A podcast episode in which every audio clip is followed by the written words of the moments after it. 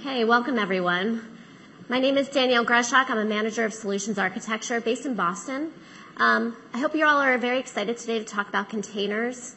And hopefully everyone knows about the mini conference that's taking place at the Mirage on December 1st, and there will be some repeat sessions on December 2nd. Um, I'll refer to some of those sessions, um, but just to give some level setting here, this particular session is just an introductory level session. Um, and so we're just going to talk about some of the um, aspects of using Docker on AWS at scale.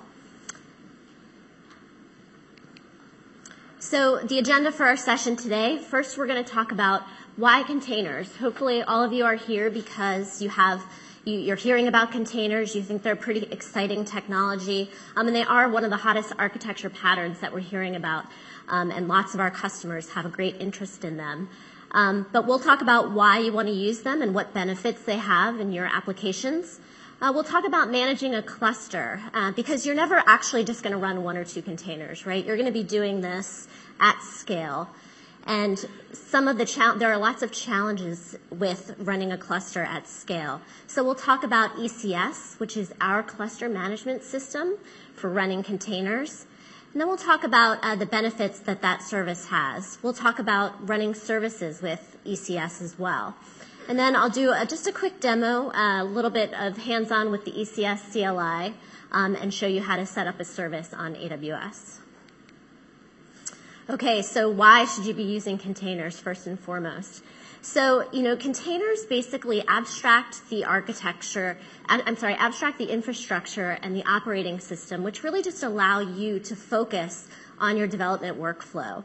So Docker as a technology really provides you with the ability to hook into Linux features um, and the Linux kernel that allow you to uh, use such features as cgroups, which allow you to limit resource utilization, and also namespaces, which really allow you to provide process isolation. so this way, you know, certain processes can't see other processes, and also you can uh, isolate parts of a shared file system. So, you know, when I first started as a solutions architect with AWS three years ago, I had a lot of uh, customers in my uh, patch which were doing software as a service and platform as a service. And they were really on the container early adoption um, path pretty quickly. And it makes sense, right? Because if you're running software as a service or platform as a service, you want to make sure that uh, you can really limit resource utilization on a multi-tenant system. Um, and that's something that you can do at the operating system level, and you can start your applications very quickly. But that being said, PaaS and SaaS aren't, aren't the only reasons to use containers. Um, so briefly, what containers are is they allow you to uh, virtualize the operating system. I know most of you are probably familiar with virtual machines, which virtualize the underlying hardware and provide many guest operating systems. And what Docker does and why containers have really come into uh, to be ubiquitous is because they really make uh, virtualizing the operating system very easily. Docker has a great amount of tools and workflows that really allow you to build images and deployment workflows, and they allow people to interact with and manage these containers in a user-friendly way. And this has made containers much more broadly available. So Docker images make it really easy to define what is going to run in a container and what versions there are for the application. And you can put this into source code. And these concepts of containers really allow you to uh, enable automation in your environment. So you can really define your app and you can build and share that image across your organization. Some of the advantages of containers, which is why a lot of people have a great deal of interest in them, is that they're portable. Um, so the first, I mean, the image is consistent and immutable, and really, no matter where you run it, it's going to be the same behavior. Um, so I don't know how many of you work in software development and have built something on your machine and you run it and you say, okay, it works just fine on my laptop, on my workstation, but then you try to actually deploy this into production and the server is just different. Um, this was my life prior to coming to AWS, and some, that's the first reason why we chose to look into Docker containers um, when I was working in software development. Um, and this is really a primary driver for people looking into Docker. Um, the other thing is that containers are very flexible. So you can really create clean and reproducible environments very quickly. And they really make it easy to decompose an app into smaller chunks, such as microservices. Um, microservices we'll talk about in a minute, but this uh, really streamlines both the deployment and the infrastructure management that you have to worry about. Containers are also very fast. When I was talking about building SaaS or PaaS, you can imagine that if I'm trying to, um, you know, create an instantiation of an application, well, I already have the operating system running, right? So I don't have to worry about starting up a whole new OS or a whole new stack for a customer. So this also uh, has benefits for ops. So if you are just maintaining this single image, um, the IT can go and update that base image, and all you really have to worry about is building your code.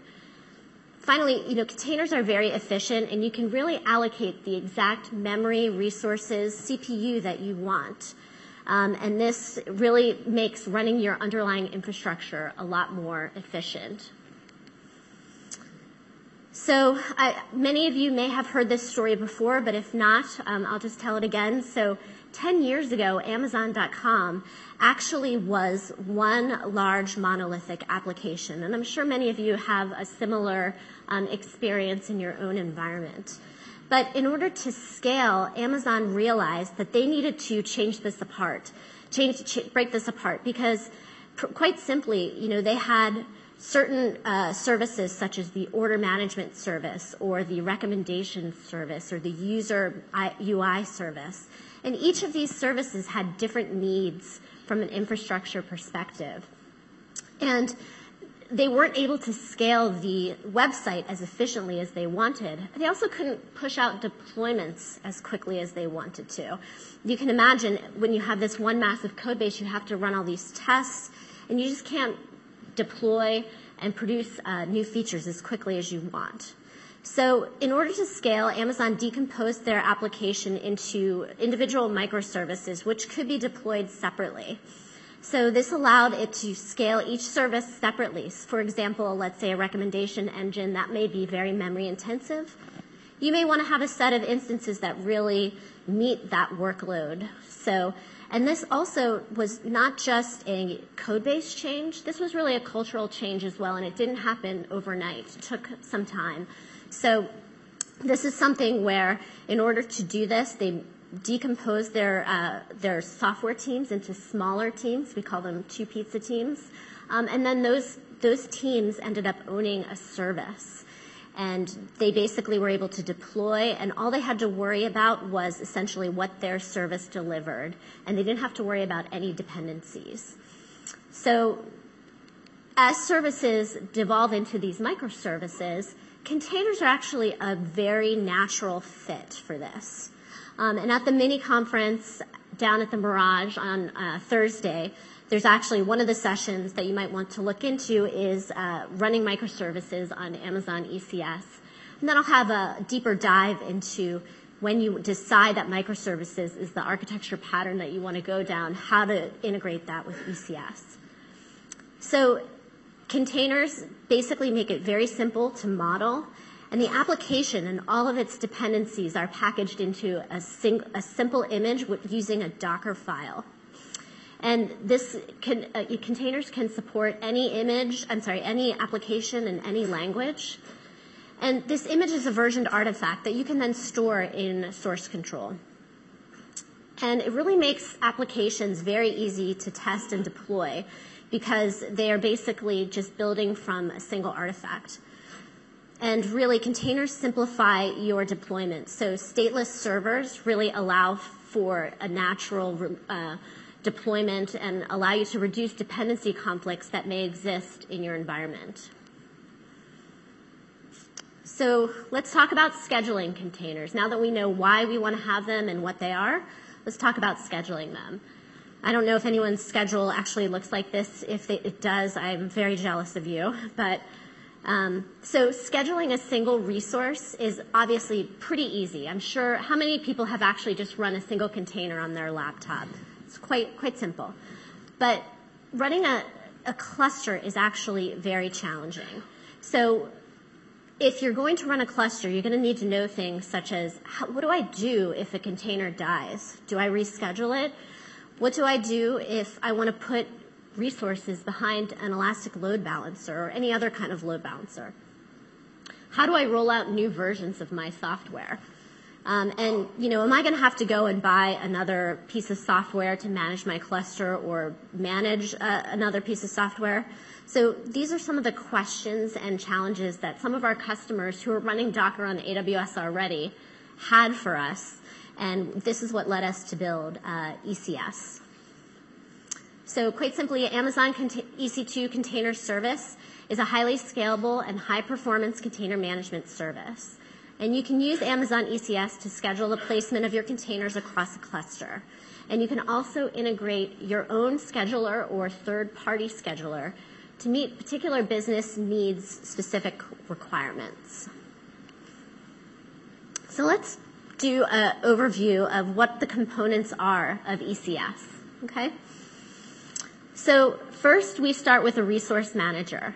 And the resource manager is responsible for keeping track of resources such as memory, CPU, uh, and storage that are available on the cluster at any given time. So you can see here we have uh, resources of EC2 instances, and they are all running Docker, and they are spread across two availability zones.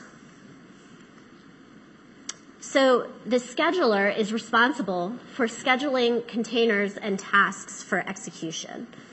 So the scheduler will con- contains algorithms for assigning tasks to nodes on the cluster based on resources that happen to be available. So in order to properly schedule, you'll have to know things such as what are the constraints that I have, such as memory and CPU, and how do I find resources in my cluster to uh, meet those constraints. Then simply I request a resource and then confirm that the resource is available and that my container is scheduled. And the scheduler is also responsible for the task execution lifecycle so it, it knows if a task is alive or if it's dead, and if it's dead, does it need to get rescheduled? So ECS's solution for cluster management starts with this cluster management engine. And what this cluster management engine does is it has a pool, it looks at this uh, set of resources as simply a pool of CPU, memory, and networking resources that it has available. And really the, EC, the instances themselves are really just EC2 instances that you can go and SSH into that you own, um, and they are just checked into your cluster. So you can have them run the operating system that you want. You can have them configured exactly how you want. Um, and this, cl- this is dynamically scalable, so you can go and basically add instances to your cluster from you can have a one instance cluster, you can have as much as a you know you can have a thousand instance cluster if you'd like.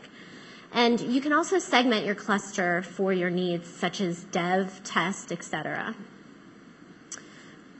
and so installed on each instance is the ECS agent, okay? And the ECS agent is what allows the instances themselves to communicate with the cluster management engine and it processes ECS commands and turns them into Docker commands.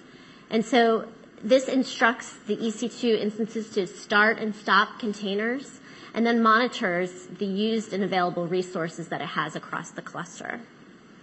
The ECS agent is actually uh, published on GitHub and is open source. So, you know, we look forward to any comments or pull requests that you have for the agent. And so to coordinate the cluster, we actually need to have a single source of truth for all of the instances in the cluster and what tasks happen to be running on the instances and the containers that make up the tasks. So um, at the heart of ECS is a key value store that stores all of the state information for the cluster. Um, so in order to be really robust and scalable, the key value store has to be distributed for durability and availability. That being said, because it is distributed, uh, keeping data consistent is actually a pretty big challenge, right? So, for example, you know, if two developers go and request all of the remaining memory resources from an EC2 from you know a certain EC2 instance for their container, um, only one container can actually be scheduled, and the other one is going to you know be notified that their request couldn't get completed. So, as such, you know, a form of concurrency control had to be put into place in order to make sure that multiple state changes uh, don't conflict.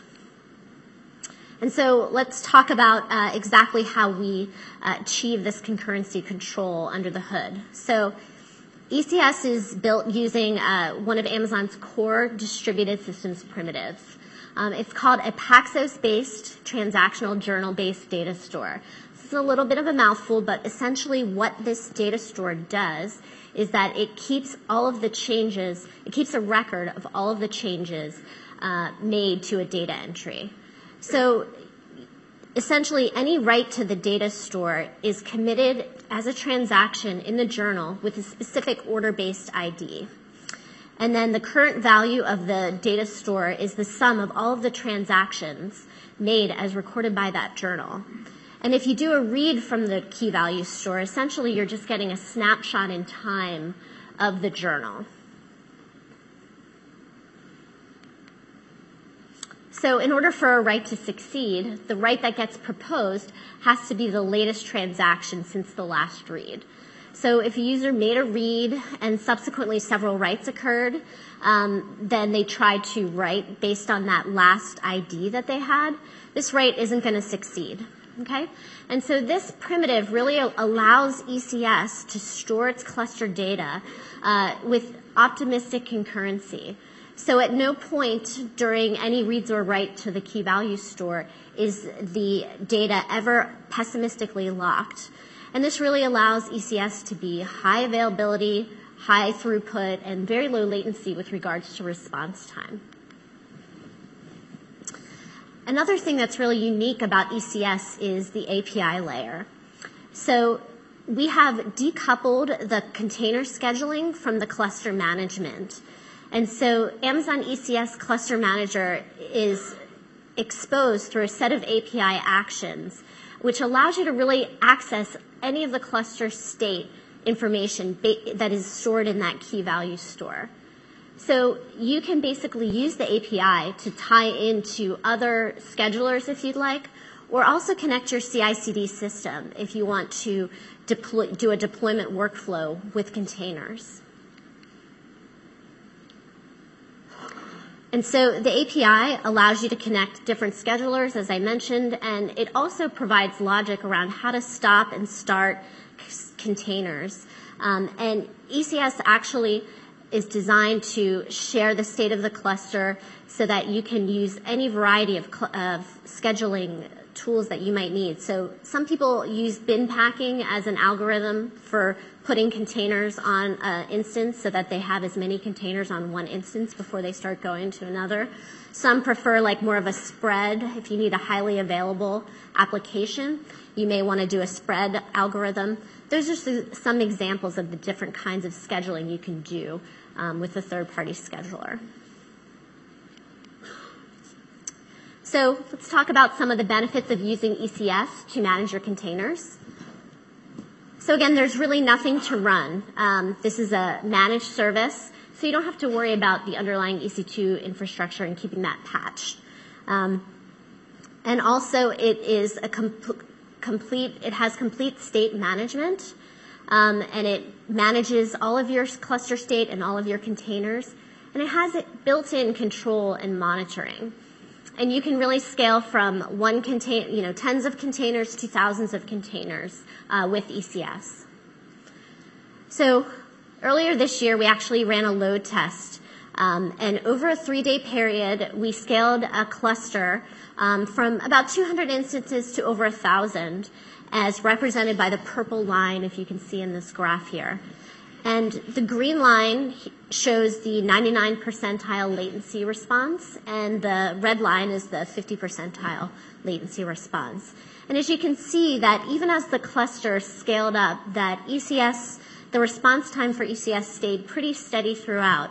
Um, which kind of shows, hopefully shows you that, you know, ECS will, is stable and will scale your cluster and, and have the same response time essentially um, no matter the size that you're working with. So ECS actually has two schedulers that are built in. Uh, one is a scheduler for long-running applications and services, and then the other is a scheduler that is for batch jobs, so shorter-lived processes. And because ECS provides you with the power of APIs, it really allows you to integrate those other custom schedulers as well as open source schedulers as you may uh, choose. And all of these really allow you to have a very flexible methods to do scheduling on ECS. More importantly though, Amazon ECS is actually built to work with the AWS services that you're used to using. So you can set up your cluster inside of a VPC um, with security groups to control network access as you need. And you can store persistent information uh, with EBS volumes um, that you that you might need to have in your cluster. And of course, you can route traffic to your containers using an elastic load balancer, or if you choose one of our new application load balancers. Um, and of course, there is CloudTrail integration with ECS, so you can see any of the changes to your cluster all logged in, the, in CloudTrail. There's also uh, native support for CloudWatch um, so that you can get alarmed on certain um, states of your cluster and you can actually respond to that as well. So again, the APIs are comprehensive and they really allow you to make ECS extensible for your needs. Um, and again, I would recommend that you look at the Container Mini Conference. I th- there's a session actually with Netflix talking about how they're using ECS in their environment with a lot of um, customization. And so that would be, an, if you want to dive in further as far as how ECS can really be extensible to your environment, something to check out. Um, and then also, we have an ECS CLI to allow you to uh, work with our ECS, your ECS cluster. And this is open source actually um, as well on GitHub. And the ECS CLI, uh, it supports Docker Compose. So you can write, you can run Docker Compose on ECS without writing a task definition. Um, and it's really easy to use. So as you can see here in the orange, this is the sum total of what makes up ECS and uh, it really allows you to reduce the, amount of code that you need to write in order to go from your idea into reality um, and implementation when building these distributed systems. So much of the undifferentiated heavy lifting and housekeeping is really abstracted behind this set of APIs. So let's talk a little bit about services. So, you know, how do you get your applications in containers distributed across your cluster. So you can model your application using a task definition. And everything that's in a task definition runs on the same instance. And really the file defines the containers that you want to run together.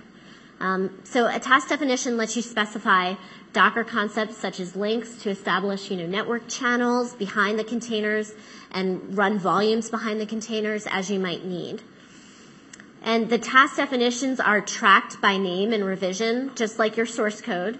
Um, and they are versioned artifacts that you can roll back to if you need to. So in order to create a task definition, here's just a quick shot of the console and what it looks like. Um, you specify the Docker image for use with your container. And you know, you can specify here resources such as CPU and memory and ports and volumes for each container and you can specify what command to run when the container starts up. There's also, maybe you can see this, uh, an essential flag, which you're going to want to check for at least one of the, the containers because that way, you know, if something happens where the task dies, it will know that your, your container needs to get restarted. So underneath the, ta- the task definition is basically all JSON.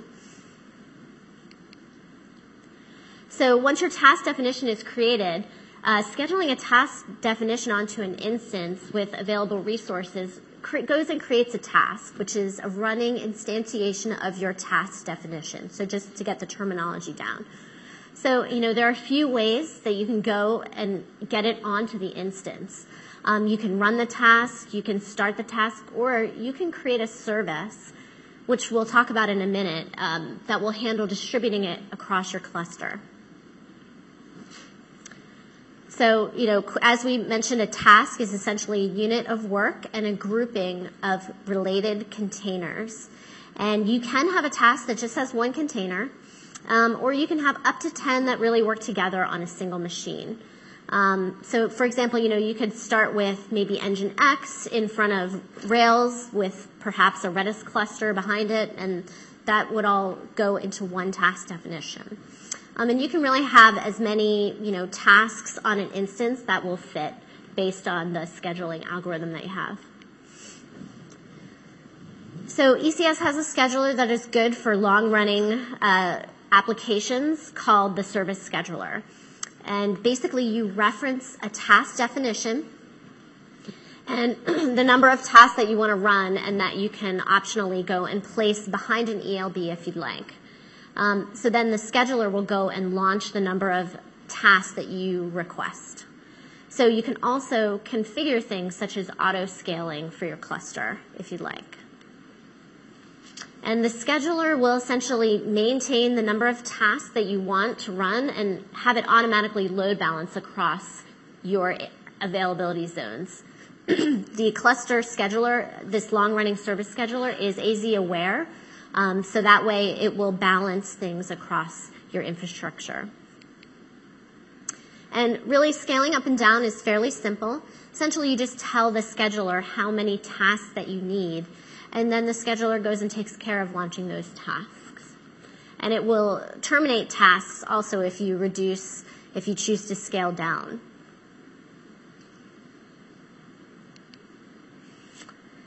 So if you look at this architecture diagram, you can kind of see how the, the concepts that you know and love with uh, auto scaling, with instances, that we're, they're getting applied to containers, right?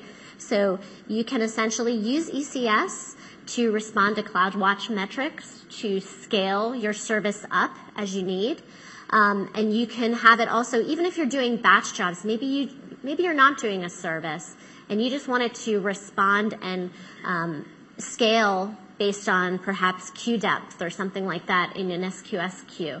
Um, and you just need to launch more containers um, to do that. Um, so these, the integration with CloudWatch is making running containers uh, even easier, much like you're used to already with managing applications with um, EC2 and auto scaling.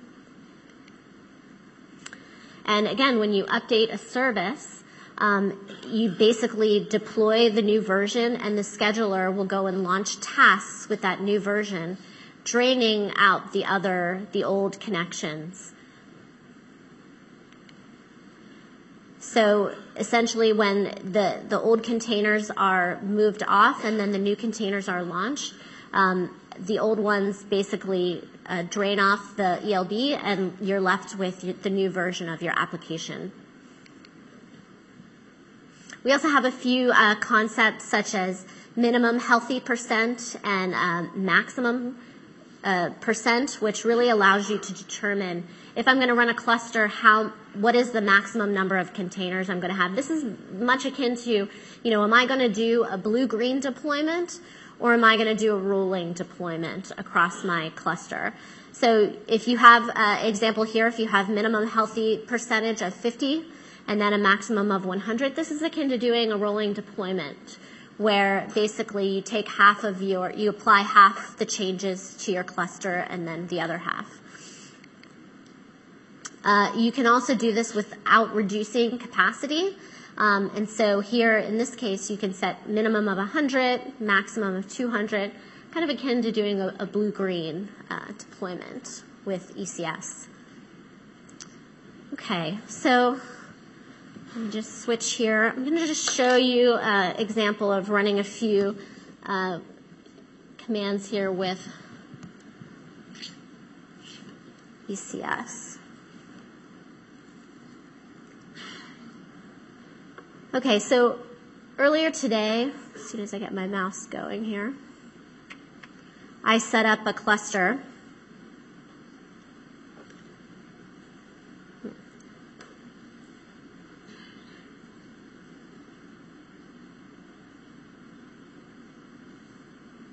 There we go.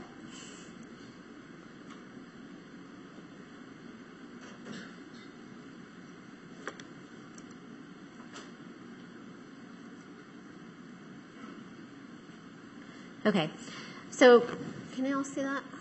Sorry, my my computer's acting a little bit strange here. Um, so earlier today, I set up a cluster. Basically, uh, this was very very simple to set up. Um, if you download the ECS CLI and you configure it to connect to your uh, instance, I'm sorry, to your own AWS account, it's a very simple um, command here. So essentially, it's just ECS CLI up, and then you just give it your key pair uh, and say how many instances do I want to set up in my cluster and what kind of um, instance type do I have. So I picked a T2 mediums to set up my cluster, and then if I go in here, I can see that right now I have two instances checked into my cluster, and they are both active um, but what I'm going to do actually is put these behind an application load balancer to start because I think that'll be um, a more realistic uh, view of exactly what kind of service that we want to have with an ALB.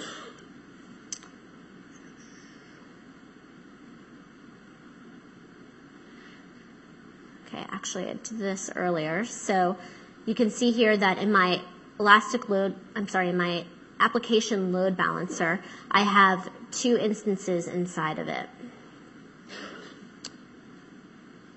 So what I'm going to do is I'm going to start with the ECS CLI and I'm going to take a Docker Compose file that I've already created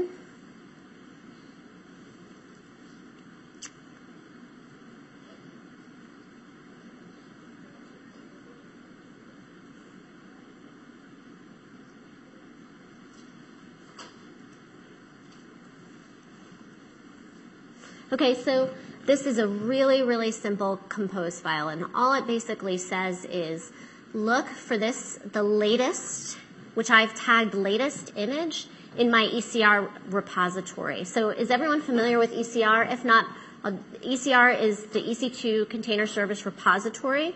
Um, much like uh, Docker Hub, it's essentially a private re- repo for your images.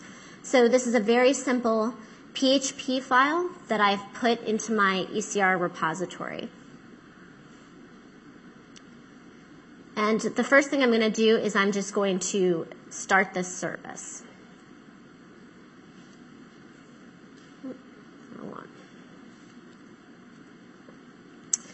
And so the container, the ECS uh, cluster is responding and it's saying, okay, um, I'm going to start your container. And if I go into the EC2 container service home, um, homepage, I can see now I have a running task and I have a repo here that I've set up in advance that has the latest version of this, which I built this morning. So now that I have that service up, I'm actually going to scale it to be, you know, two container instances.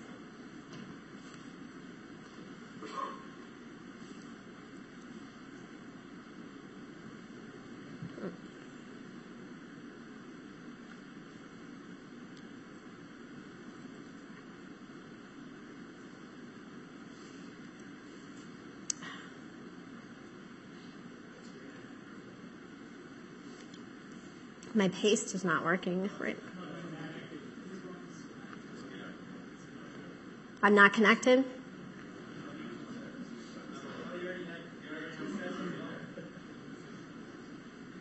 There it is. Haha, thank you. I needed to get rid of that other one that was dead. So this is better. yeah. So, okay, now we have this service where we basically are running a, we have a pending task. If I give this one more second, it'll become a running task. Okay. So going in here, if I go to my EC2 instance,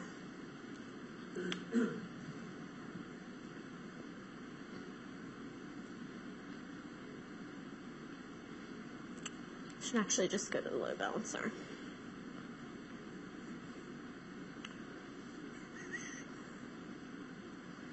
Okay.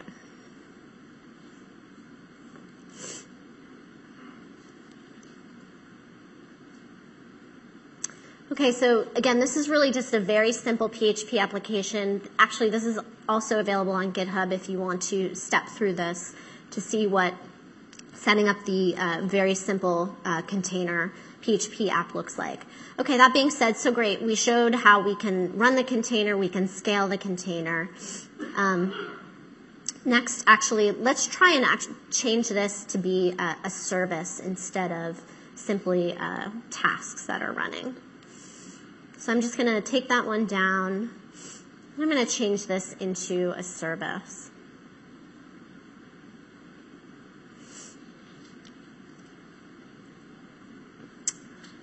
Okay, so now this is uh, creating this as a service. We should see it reflected in the console.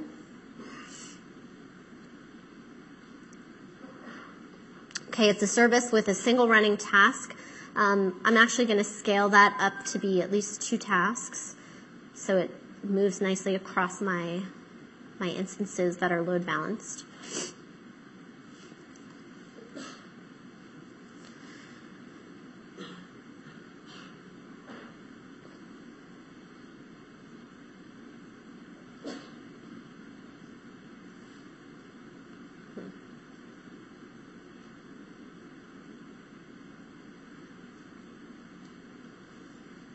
So this task is now pending.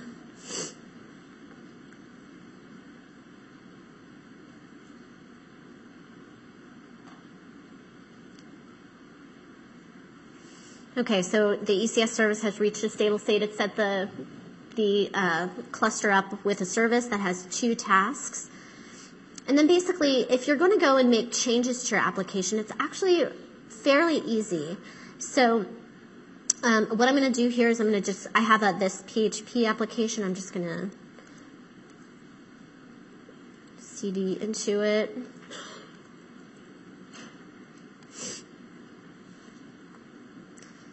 If I just change this PHP file, I mean, really, it's just HTML, but you get the idea.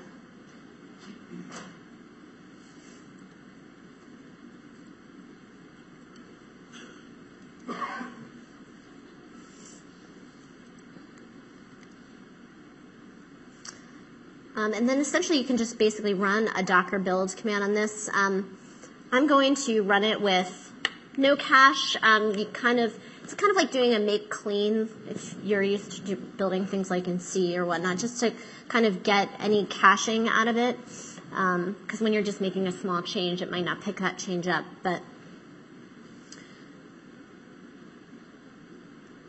so once Docker build completes, um, it's really simple to then just go and tag this image and then push it into your repository and then deploy it across your cluster.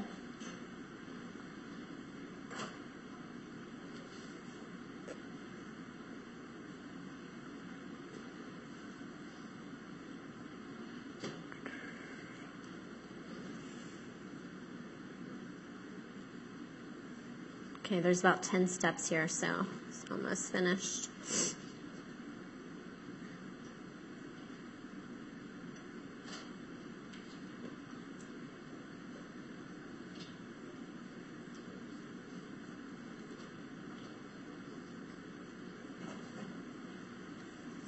So if I do a listing of my Docker images, I see here this latest one was created just three seconds ago and I'm going to uh, go and log in to my AWS ECR, my EC2 repository.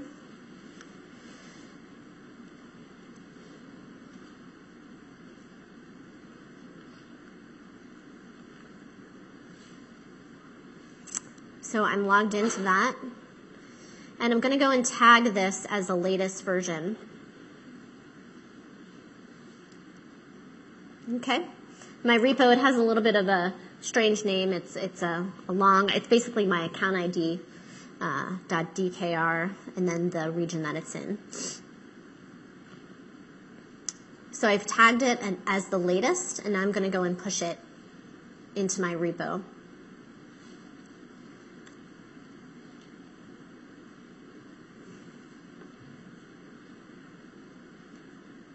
And then if we go into the repository,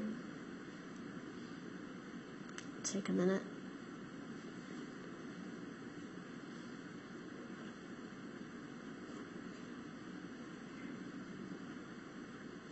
And we can see here, this is the latest version, much later than the ones that I did earlier this morning, 1042. There you go. So now that I have that latest version in my repo, um, I basically want to go and update the service.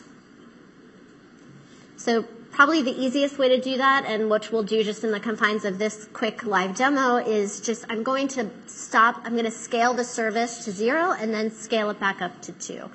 So um, there are other ways to do this, and uh, I recommend looking, going to some of the other um, sessions, and then you can see how when you're going to be doing this at scale. Um, certainly you don't want to be manually manually updating your service. Um, that being said, um, for this purpose, it's quickest and easiest way to do that. So.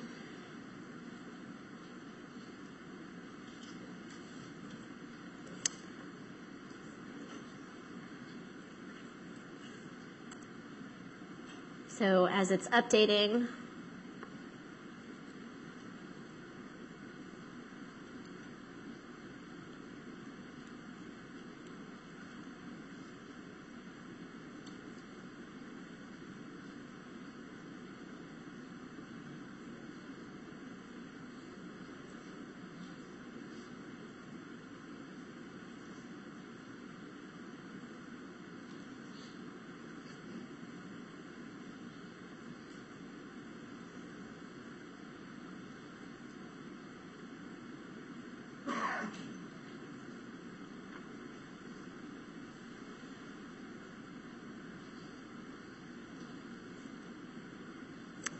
So new version of the application deployed. Um, and again, you can do this with zero downtime, um, and we have uh, some sessions that'll go through and talk about how to do that. Um, that being said, about 15 minutes left. If you have any questions, um, we can start going into that, but before, let me just go back here. Essentially, remember to uh, fill out your evaluation form. And take a look also at some of these related sessions that are available um, at the mini-conf on December 1st.